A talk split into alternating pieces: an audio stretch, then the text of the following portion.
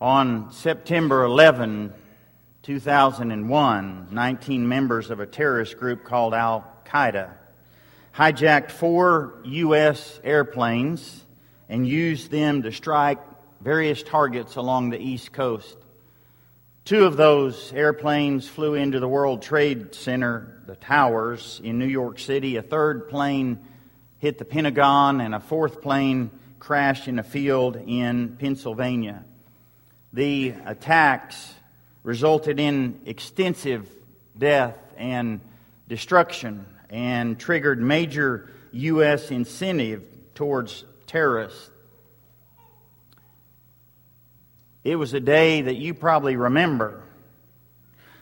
The plane that, that crashed into the Pentagon, Pentagon, all told, 125 military personnel and civilians were killed in that strike, along with 64 people along who were in that plane.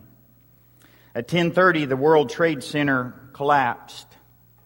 Over 3,000 people died in the World Trade Center and its vicinity, including 343 firefighters, 23 New York City police officers, and 37 Port Authority police officers. Almost 10,000 other people were treated for injuries. The plane that crashed somewhere in Pennsylvania, they're not sure the intended target. It may have been the White House, it may have been, they're just not sure. But you may have heard quotes from um, Thomas Burnett Jr., who told his wife over the phone, I know we're all going to die. There's three of us who are going to do something about it. I love you, honey. And another passenger, Todd Beamer, was heard saying, Are you guys ready? Let's roll. And maybe you've read the book, Let's Roll. President Bush made a statement and said terrorist attacks can shake the foundations of our biggest buildings, but they cannot touch the foundation of America. These acts shatter steel. They cannot dent the steel of American resolve.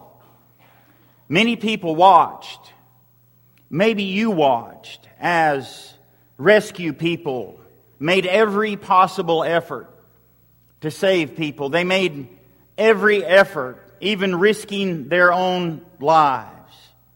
We watched as the rescue people did everything they could. They did their best. They went to the limit to try to save people. We were so proud of the rescue work, workers. We were so honored as they presented themselves in such a heroic fashion. They made every effort. They went to every extreme. They attempted everything. They did everything they could to try to save some people.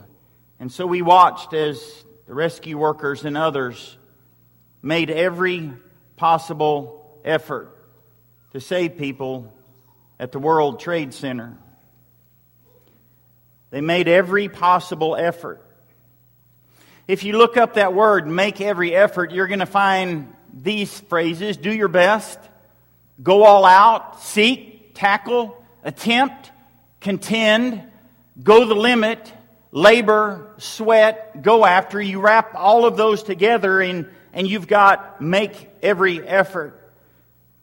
I started with the story of September 11 because I, I wanted you to, to sense the intensity of those rescue workers. I wanted you to sense the magnitude, the urgency of make every effort. Because there is an intensity in make every effort. You may not know this, you may have never caught this before, but make every effort is a phrase that shows up in the Bible.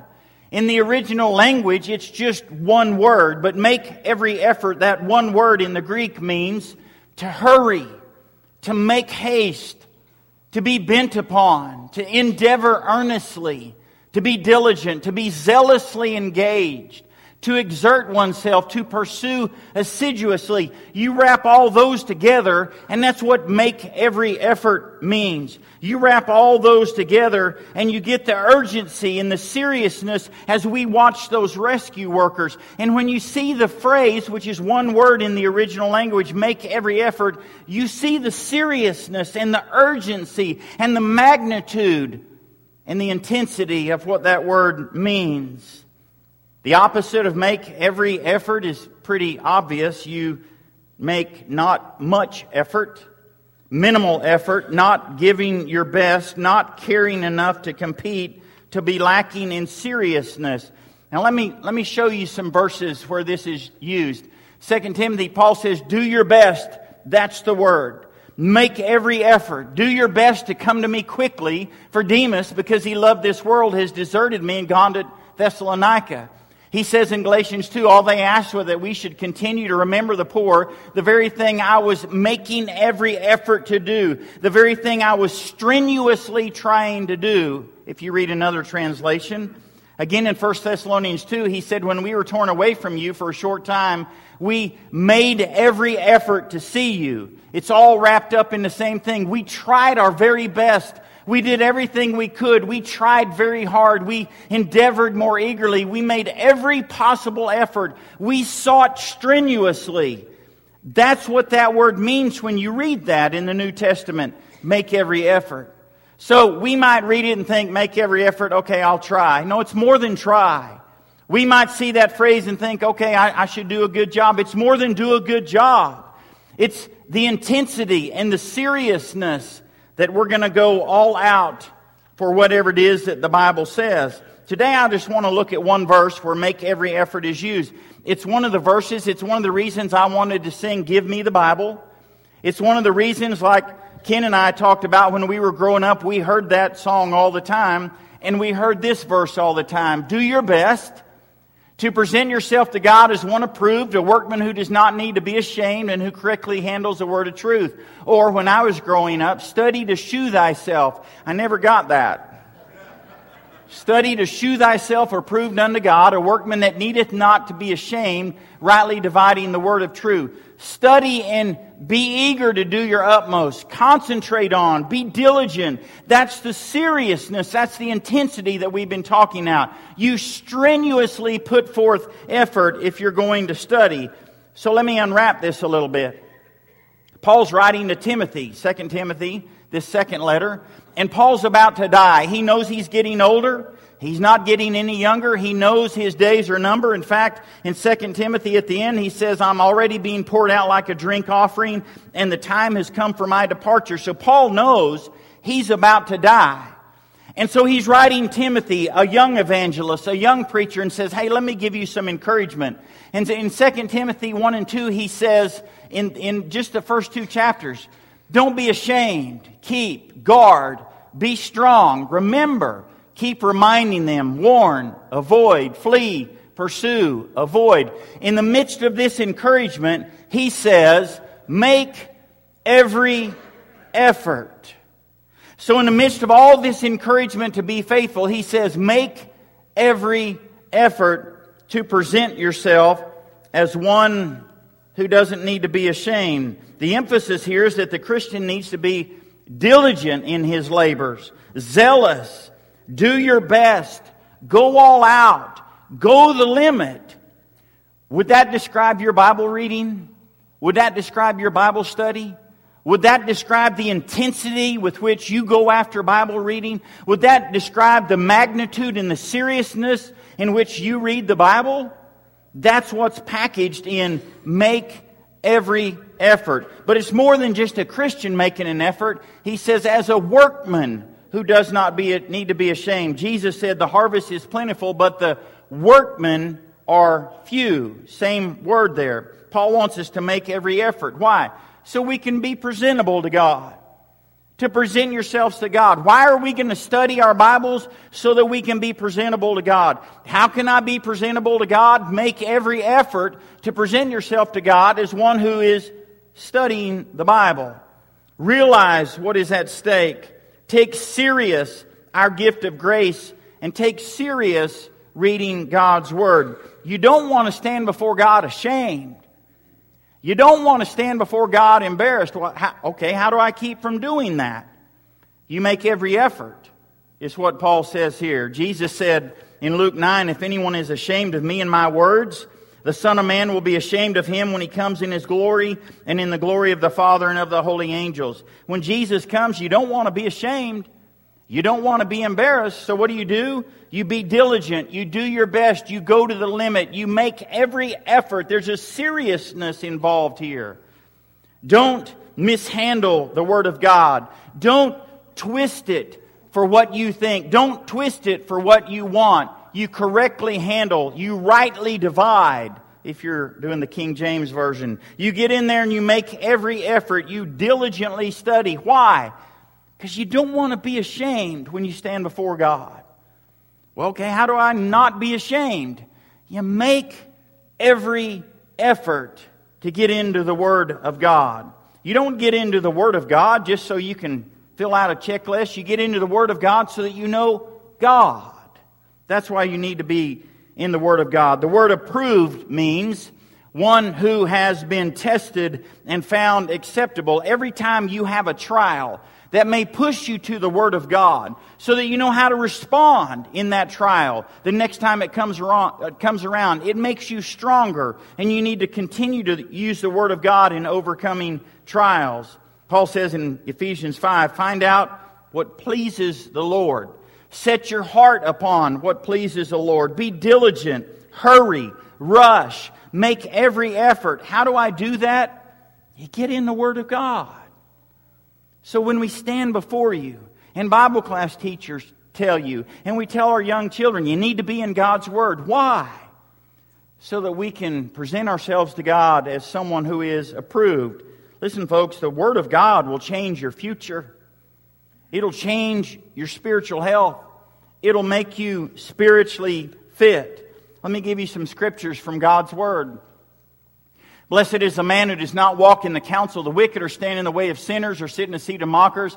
His delight is in the law of the Lord and he meditates on that day and night. Oh, how I love your law. I meditate on it all day long. How sweet are your words to my taste, sweeter than honey to my mouth.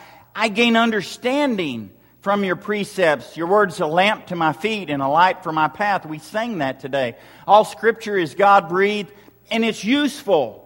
It has a purpose for teaching, rebuking, correcting, and training in righteousness. Deuteronomy 6, Hear, O Israel, the Lord our God, the Lord is one. Love the Lord your God with all your heart, soul, and mind, and strength. These commandments I give you today are to be upon your hearts. Impress them on your children.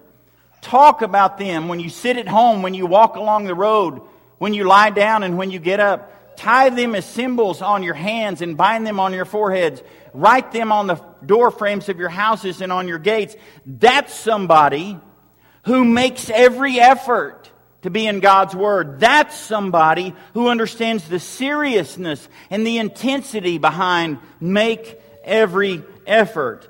And that's what I want to encourage you to do today. No other book carries the authority of the Bible.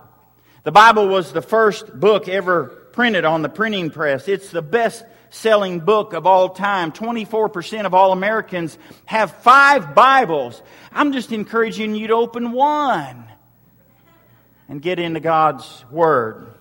Read the Bible because it pleases God.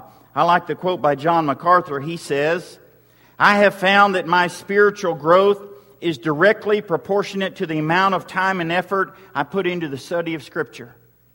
So if your spiritual health right now, if you were to take a spiritual health test, if you, if you come up lacking, you need to get in the Word of God. If you're feeling kind of weak, you need to get in the Word of God. If you're suffering from whatever it is, you need to get in the Word of God. So I want to give you seven benefits that you will gain when you make every effort to read your Bible. These are all from one chapter.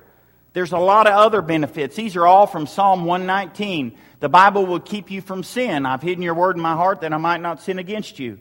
You know what Jesus did every time Satan came to him?